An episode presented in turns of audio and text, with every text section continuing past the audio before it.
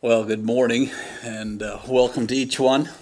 It's good to uh, be here with you and trust that our time here will be, it will continue to be a, a, a time of inspiration and blessing. I was, uh, I was, yeah, just blessed by some of the sharing that went on and and just grateful to hear how God is working in, in your lives. It's always a, a blessing and an inspiration for me to hear that. I'm glad that we that I'm part of a, of a body that has the opportunity to share in this way. I think it puts shoe leather into uh, our Christian walk, and uh, it's I think it's good to uh, be able to testify to what and how God is moving in our lives. Thank you, Twyla, especially for what you shared. Appreciate that. Uh, it's good to hear from uh, from from you, and just uh, yeah, I feel like there was a, a message in and of itself, right, in what you shared there. Well, we stand on the banks of a new year, 2016. How many of you have already written 2015 this year? Raise your hand. Okay. It'll happen probably.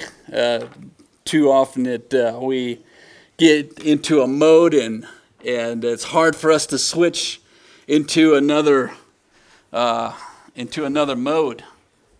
But uh, this morning, I've uh, like to talk about embracing the new, and it's obviously centered around or uh, uh, uh, in light of a new year. And uh, I want to take the text out of the book of Lamentation. I think in my 25 years of preaching, this is the first time that I think I'm actually using the text from Lamentation. Not that I haven't quoted from there, but uh, actually having a text from there for the message. But uh, if you have your Bibles, you can turn to the book of Lamentation, Lamentation chapter 3, and we'd like to look at three verses as the main text. We're going to be looking at other verses in this passage but we're going to use these three verses, verse 22, 23, and 24, as the main text. And this is how it reads Through the Lord's mercies we are not consumed, because his compassions fail not. They are new every morning. Great is your faithfulness. The Lord is my portion, says my soul. Therefore I have hope in him. Let's just pray once more. Father, as we look in this word that you've given to us, I pray that you would rightly divide it to our hearts and uh, break it down in bits and pieces that we can understand it and digest it and assimilate it into our lives, and that it may make a difference as we go forward from here. In your name we pray. Amen. As we stand at the banks of a new year, I think it gives us cause and a reason to just reflect on God's mercies to us. The emergence of something new reminds us of several things, and several things that we need to take note of is that uh, we, we understand with, with the new that changes in life inevitably and typically gives birth to another chapter. Now, this morning, particularly, I'm going to be focusing on things that may be difficult to face eh, when the new things come. But we understand that there's all kinds of changes and all kinds of new things that can be good as well. But uh, how, how do we deal with the things that we face that we're not, that we may think they're not as good or not as uh, uh, the, the way that we would wish that they would come about? And uh, when some of these come, when some of these things come, it, it opens up a new chapter in our lives. It helps us understand that God is up to something different, and which brings us to the next point, and that is just simply that chance and coincidence is outside of God's economy of reason and purpose. Life doesn't just happen. There's purpose, there's reason behind it. And while we may not understand everything about it, it is comforting to know that there's a mastermind behind it. I think one of the best ways that I've had it explained to me is when we think of life, we think of a big ship. And on this ship, now I've never been on a ship per se, never been on a cruise or anything like that, but I'm told that some of these big ships, you can there's just multiple things and options of things that you can do on this ship. Uh, you can go, there's a, a, a, track that you can go running, there's swimming pools that you can go s- swimming, there's various restaurants, there's just all kinds of activities that you can do. And so you have the choice to decide whether you're going to participate in this activity or that activity.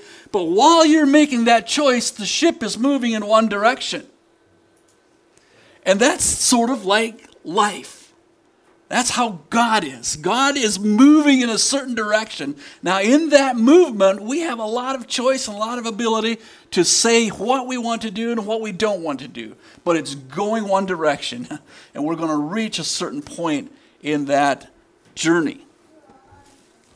So, the idea of going that direction in the ship is the whole thought of that that uh, that chance and coincidence doesn't happen in God's economy. The last thing that I just have that I want you to think about is that that choices ultimately determine whether the change that we face, the changes, the new things that come our way, whether they will be considered a triumph or a tragedy.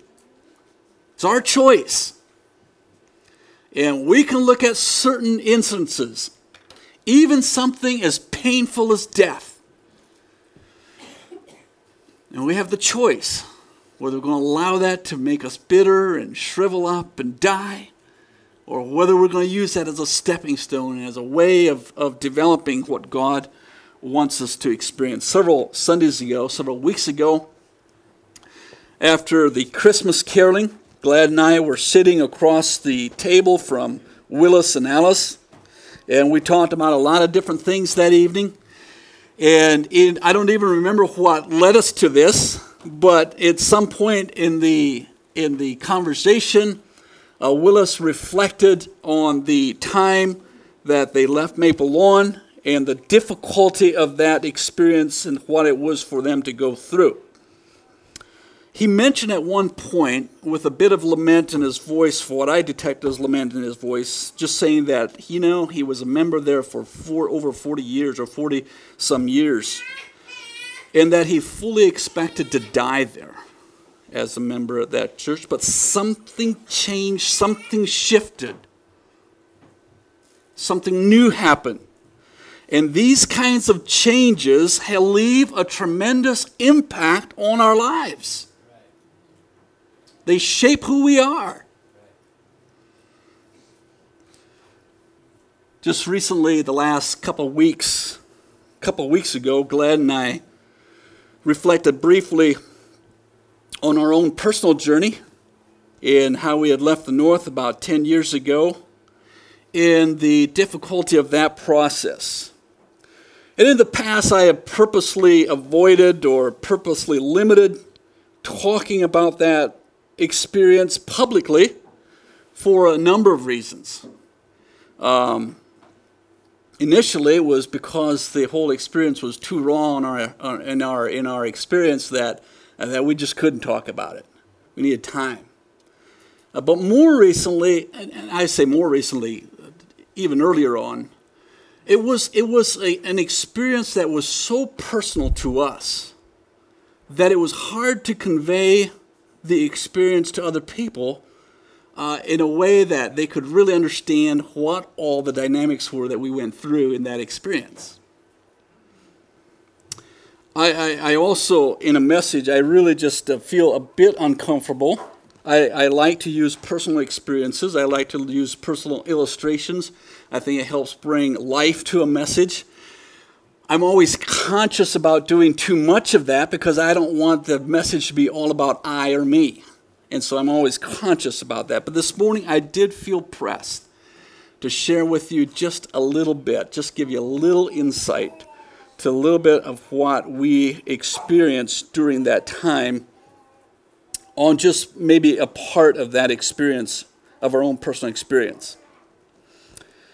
I don't know if you can wrap your minds around what it was like to get a message one morning from the mission board telling us that they had concluded that it would be best for us to terminate our time with them after having served there with them for 14 years. Even as I was going through this again, it's difficult for me to even get a hold or grab a hold of the, the enormity and the, and the mind boggling disbelief that we experience those first few days as we tried to wrap our minds around the enormity uh, and the scope of that decision.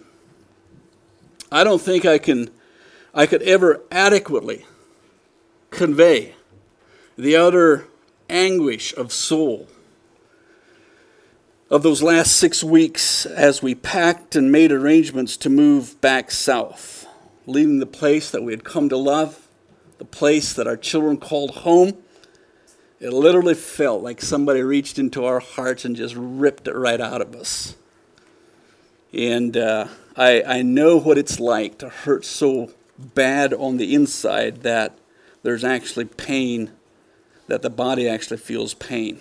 I know what that's like. I've been there. Before I go any further, I just want to say this that that I think it was Jonathan that even mentioned this morning in the sharing time that you know every every bad relationship is a result of of just some of that ugly stuff within us that needs to be eradicated, needs to be gotten rid of. And there was a history of six to seven years of, of things that that uh, that led up to the board making the decision that they did. It was not an impulsive move on their part.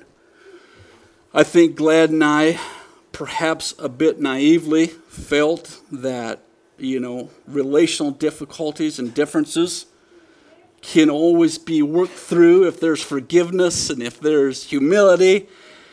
And uh, we thought we were there, we had hoped and prayed and wanted to see it work. And, um, you know, just having gone through that experience, God revealed uh, areas of pride in our lives that we didn't even know were there. And um, so it, it we certainly, we certainly um, claim our, our part of the of the uh, of the of the breakdown of relationship. But the part that I want to talk about this morning was not so much what led us to that point, but from there forward and the difficulty it was for us. I want to focus on the giants of fears that enveloped me in the following months. My simple faith was put to a test like I had never experienced before.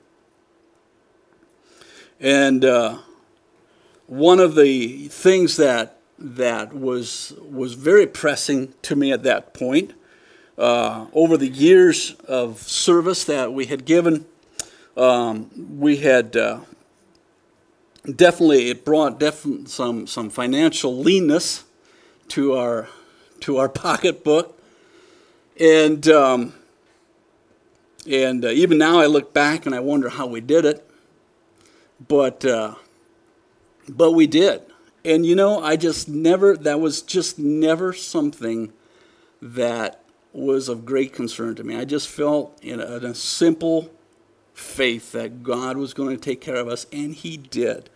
Well, I could just give you story after story of ways that God provided for us in a way that was supernatural.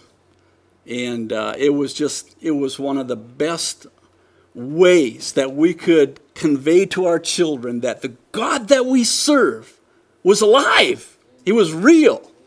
And we tried to use those opportunities to teach that to them and I always said that. I said, I, I, just want my children to know that the God I serve is not just a religious form of some mystical being out there, but He's here every day for us. And that's just sort of how that simple faith was for us.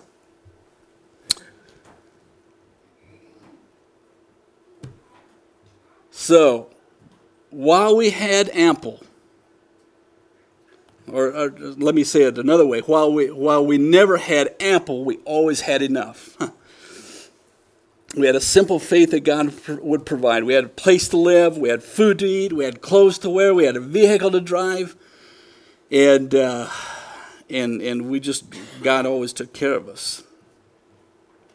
But suddenly at age 41, I found myself basically needing to start all over again.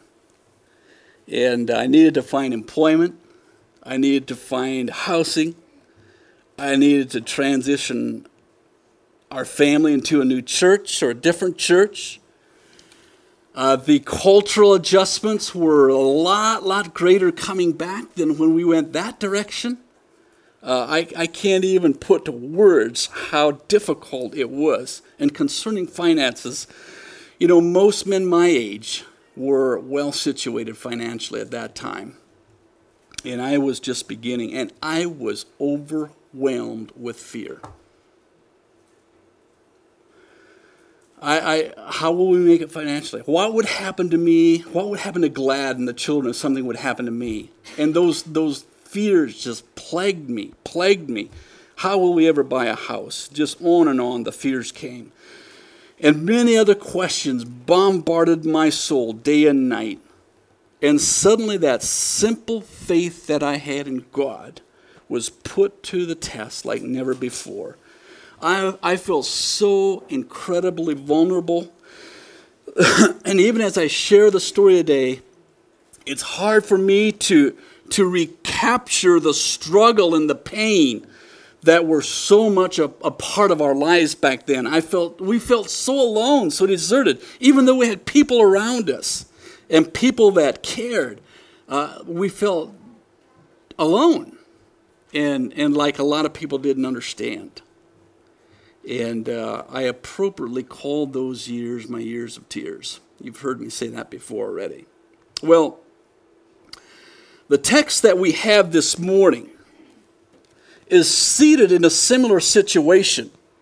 If we were to take a panoramic view of the book of Lamentation, we would see the broken heart of Jeremiah, or what is typically attributed to Jeremiah as the, as the author of the book of Lamentation. Tears and sorrows express the grief over the uh, national tragedy that was unfolding before his eyes. And even though it was a personal loss, uh, Jerusalem, the city of God, and the city that he had come to love and appreciate and, and care for, was given over to the Babylonians.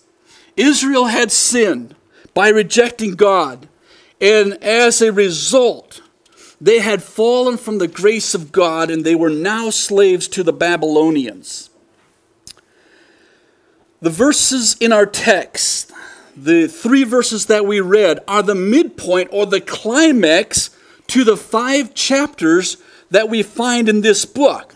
But before I expound on those three verses, allow me just to give you an overview of the entire book.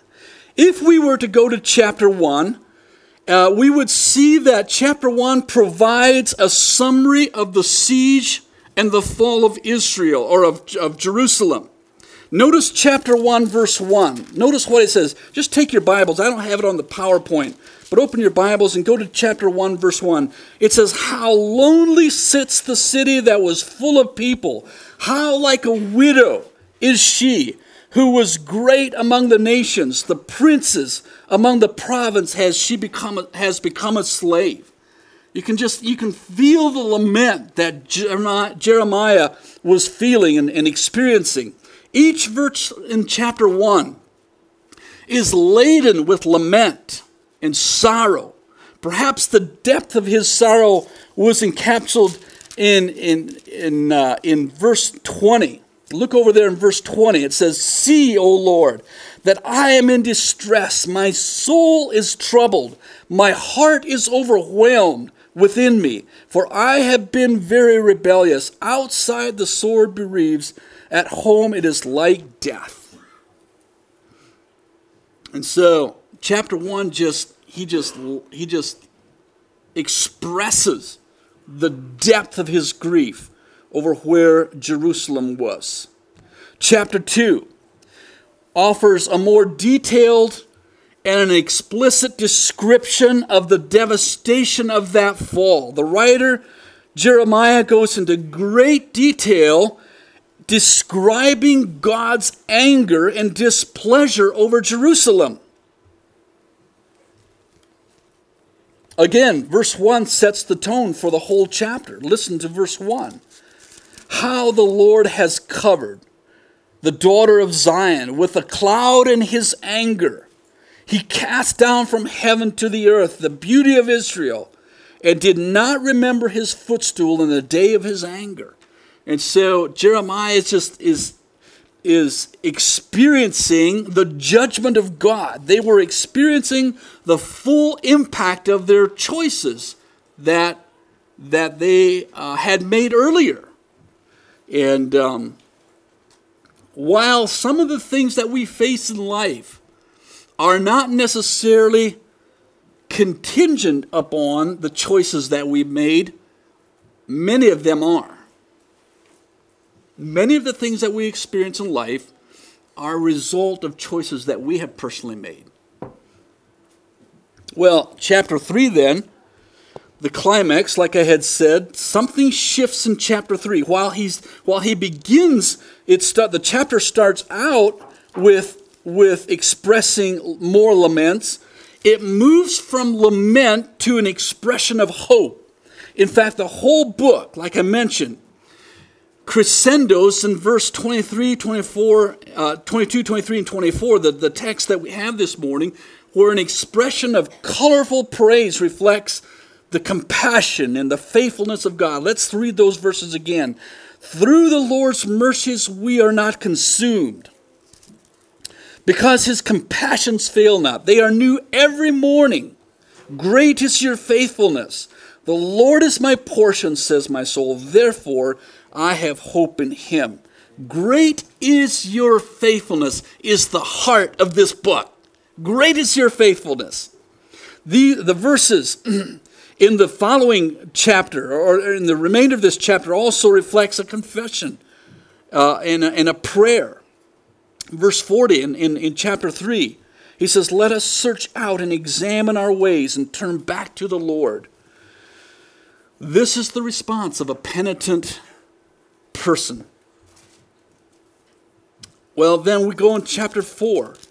And chapter 4 relaxes in its intensity, emotional intensity that was found in the earlier chapters by describing how suffering affects all classes of people of Jerusalem. of course, we could identify with that just in life in general. And then he wraps up chapter 5 finally with a prayer that begins as remember o lord what has come upon us and then it ends in chapter in verse 21 with turn us back to you o lord and we will be restored. That was the prayer that jeremiah had in chapter 5 if we step back far enough away from these verses we would actually see an acceptable pattern of response emerging from these pages, Jeremiah starts out with a great lament for the present situation, and then he moves from sorrow to praise and from praise to restoration.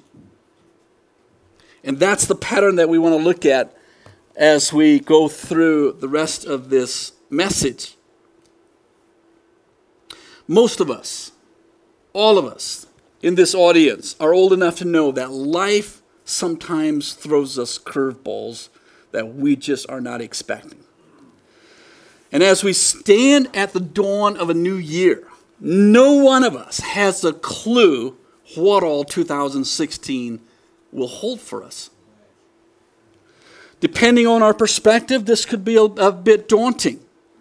Generally, we are creatures of habit, and we are most comfortable when there is a pattern and a protocol to follow. When that is stripped from us, it can leave us feeling very vulnerable and insecure and a bit at risk. Even as we think back in this past year, 2015, how would you describe 2015 in your own life? Was it a year of lament and sorrow? Was it a year that was filled with pain and loss? We know, at least for one mom, it was a, a year of loss, death. Jeremy's gone. For other parents, it was a year of joy. Levon and Beth have a new baby, 2015. For others, it was marriage. Uh, for a few of us, it was meant buying a house, a new home. And um, for some, it meant going into service. For Lavon and Beth, it, it meant a huge transition for them. And uh, they left a lot of things to go into service. For Jamie, it meant coming home from what he has lived and breathed for two years. And let me tell you something, church. it's not an easy time for Jamie right now. And just put your arm around him and encourage him. I've been there. We've been there. And one of the best gifts that we can give our people coming back from service is just to let them know we care and that we notice them and just let them struggle through the adjustment period. It's good to have you back, by the way. Glad and I will probably look back in uh, 2015 as one of the busiest years of our lives, of our married life. In some ways, we're still trying to catch our breath. Just was a whirlwind of activity for us. But regardless of what transpired this year, we have only the future to anticipate. What is the appropriate attitude for the believer? And how should we anticipate the unknown? I would like to leave you with three concluding thoughts as we look forward to 2016 in embracing the new things that God will bring our way. Three concluding thoughts. Number one, understand that change requires a new norm. How well I, rec- how well I recall the few months after our return from the north, I recall many mornings getting up to have my devotional time and just prostrating myself before the Lord, begging Him to help me to forgive and to move forward in life. The future looked totally overwhelming to me. That first year, I helped my brother Tim in the electrical business. And that winter, I just remember many times going to work and tears just running down my face. I couldn't stop the tears, they just came. And I was just trying to make sense of life. I was trying to, to find purpose in life. I was trying to, to know where to go from here. You might think, hey, what's the big deal? Just get on with life. Well, we did. We did. But the process to get there was not one that happened overnight. I felt a bit like Jeremiah expressed himself in chapter 3. If you go to chapter 3, verse 7 through 9, here's what Jeremiah said, and he's talking about God. He said, He has hedged me in so that I cannot get out. He has made my chains heavy. Even when I cry, and shout, He has shut out my prayers. He has blocked my ways with hewn stone. He has made my paths crooked. How many of us can identify a time in our lives similar to what Jeremiah is expressing right here in these verses? Yes, sometimes we feel like we are at the mercy of the one who orchestrates these changes in life.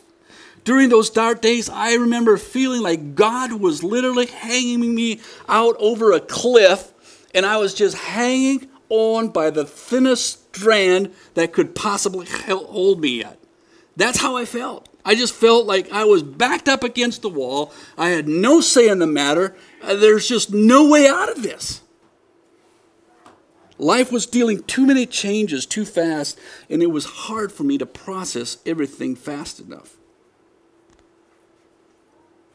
No amount of kicking or screaming or lamenting when things like that come our way, when death comes knocking, we cannot change death.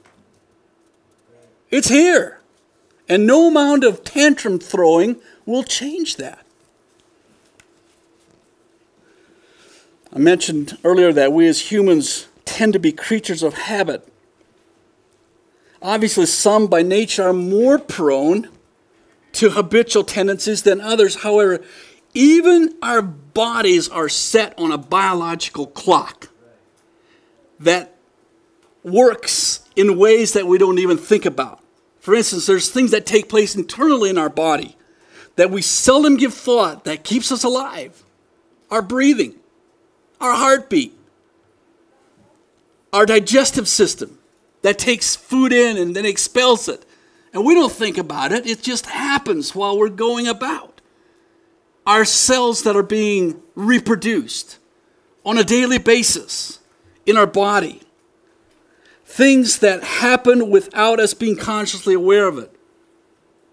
We have sleeping patterns, eating habits, exercise, or the lack thereof that we schedule our days by. Some individuals are very methodical and predictable, while others are a bit more spontaneous. But even those who are spontaneous, generally we prefer, we prefer to revolve in a normal, predictable cycle of some sorts. However, outside of some of these predictable patterns that we've mentioned, typically life processes itself with new events new things, changes. A very real part of life comprises of changing. Some of them are readily embraced, but there's many times that these events can really shake our world. It can stop us cold, and, and suddenly what has always been normal to us is no longer normal. And we have to develop a new norm.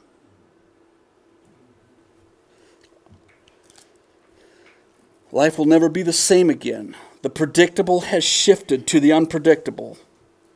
Life as we know will not be the same. And so then, how do we move forward with a new norm? Well, I would like to suggest, by the way, the verse that I have there is found there in the in the uh, in the uh, passage of uh, of scripture that we had. And I read that. He has hedged me in. I would like to suggest that we find the new norm by finding an anchor in God's mercy and faithfulness. That's how we develop a new norm. I recall observing a mentor friend of mine, Brother David Hirschberger, and I remember how he responded to some individuals that were facing a life crisis. The family, the family that he was ministering to had experienced a loss and was obviously uh, facing uh, things. Uh, they were lamenting, they were crying about the situation. And David was asked to speak to the family. And I saw him get up front, and this is what he said in, in these words. I mean, not maybe verbatim, but uh, the thought line was he said, Friends, I just want to normalize the situation for you. I want, I want you to understand that it's normal to cry about this kind of situation. And I just want to give you that right. Go ahead and, and cry. That's okay. He put everyone at ease by acknowledging the difficulty of the situation and allowing the family to express their grief. You see, lamenting is part of the process a part of a natural response when there is personal loss. God is okay with that. In fact, He designed us with emotions. He knew that we needed an outlet, and crying was one of the way for us to begin to heal. That is why the book of Lamentations was written. That is why Jeremiah is referred to as the weeping prophet. He felt keenly about the situation and he expressed it through tears. However, at some point, our tears will be exhausted. What then? Well, I refer you to our friend Jeremiah to learn what he did. What did he do? Eventually, he put something solid underneath his feet. He realized that he needed to anchor himself in something greater than the situation. And it's no different from us or for us. When situations in life come to us that are beyond our control, we need to find something solid to stand on, something that will bring stability and strength to the circumstances. Exactly what the passage that we read about in our text. Through the Lord's mercies, we are not consumed because his compassions fail not. They are new every morning. Great is your faithfulness. This is what Jeremiah put beneath him to give him something solid to stand on in the midst of that turmoil. Friends, Anchor yourself in God's mercy and faithfulness. When everything around you is moving and shifting, God will not. He is the same yesterday, today, and forever. That's how we learn to embrace the new. You must find something solid to stand on, and that is found in Jesus Christ. Focusing on God's faithfulness brings that kind of stability to the situation. That is exactly what David did in the, in the book of Psalms. If we go to the book of Psalms, that's exactly what he did. Regardless of how much uh, frustration and anger and, and insecurity that David vented over and over in the book of Psalm, he always comes back to God's faithfulness and his mercies. Always. And it's no different for us. If we continue to focus only on the situation, we will become consumed by it. However, if we're able to step back far enough from God's and, and, far enough back to see God's mercy and his faithfulness, we will get something solid under our feet to stand upon, an anchor, something that will something that will not move and shift with time. And that's the challenge that I give to you. And thirdly, and the last one that I want to leave with you, is that we use these changes then to our advantage. There's always an adjustment period. There's always that new norm that we have to get adjusted to when we experience changes in our lives. As a result, it's difficult sometimes for us to see the blessings that come out of that situation, particularly right at that time. But here's the deal as believers, our hope is not circumstantial. Rather, it should be found in the Lord. Again, I would just take you back to what Jeremiah said The Lord is my portion, says my soul. Therefore, I hope in him. One of the hallmarks of spiritual maturity is when my life, when I realize that, that life does not rev- revolve around me, but rather it revolves around the Father. Life revolves around the Father what He's up to. The truth makes the biggest difference, or that truth makes the biggest difference in whether I'm going to see the situation that comes my way as a tragedy or a triumph. As long as I focused on our situation, on the fears that plagued me day and night for a, for a stint, I couldn't see I couldn't see God's faithfulness. I, I, I couldn't get a hold of his faithfulness. But when I was able to set that aside and say, God, what are you up to in my life? What is it that you want to accomplish in my life? All of a sudden, I began to see God's faithfulness and his mercy. And I got something solid under me. And now, these many years later, today, we can honestly say, as we look back 10 years ago, that that experience has made us so much better people. Now, you might not see it, but we see it in ourselves. Well, I would never want to go through that situation again. I can honestly thank God from the bottom of my heart for taking me through that discipline. It was the best thing that could have happened to me. It was probably the only way that some of those ugly things in my life could get stripped and eradicated and taken care of. Besides of the external blessings, I know that things happen inside of me that I'll never be the same again. And truly, it has become one of my biggest stepping stones in my life. The toughest thing in my life that I ever faced has now become a stepping stone in my life. So I want to leave you with that same hope as you stand on the banks of 2016. We have no idea what's ahead of us. But I give you the hope of Jesus Christ. Regardless of what you may face, there's an anchor in Jesus Christ, and I challenge you to place your hope and your confidence in His faithfulness and in His mercy. Let's pray, and then I'll let Keith close. Father, thank you so much for your kindness, your goodness, your love, your mercy to us. Father, you have been so good. Your faithfulness can never be exceeded and your mercy you renew every day. Lord, we know that there's been tough things that have happened this past year. Lord, may we use them as anchors to stand on, your faithfulness to us, to be able to stand on and help us change in ways that only those situations could help us to change. As we stand on the bank of the new year, I pray for the same thing here. Again, Lord, if there are changes that are difficult and overwhelming, God, lead us back to you. And uh, may you give us that stability and strength. We pray this in your name. Amen.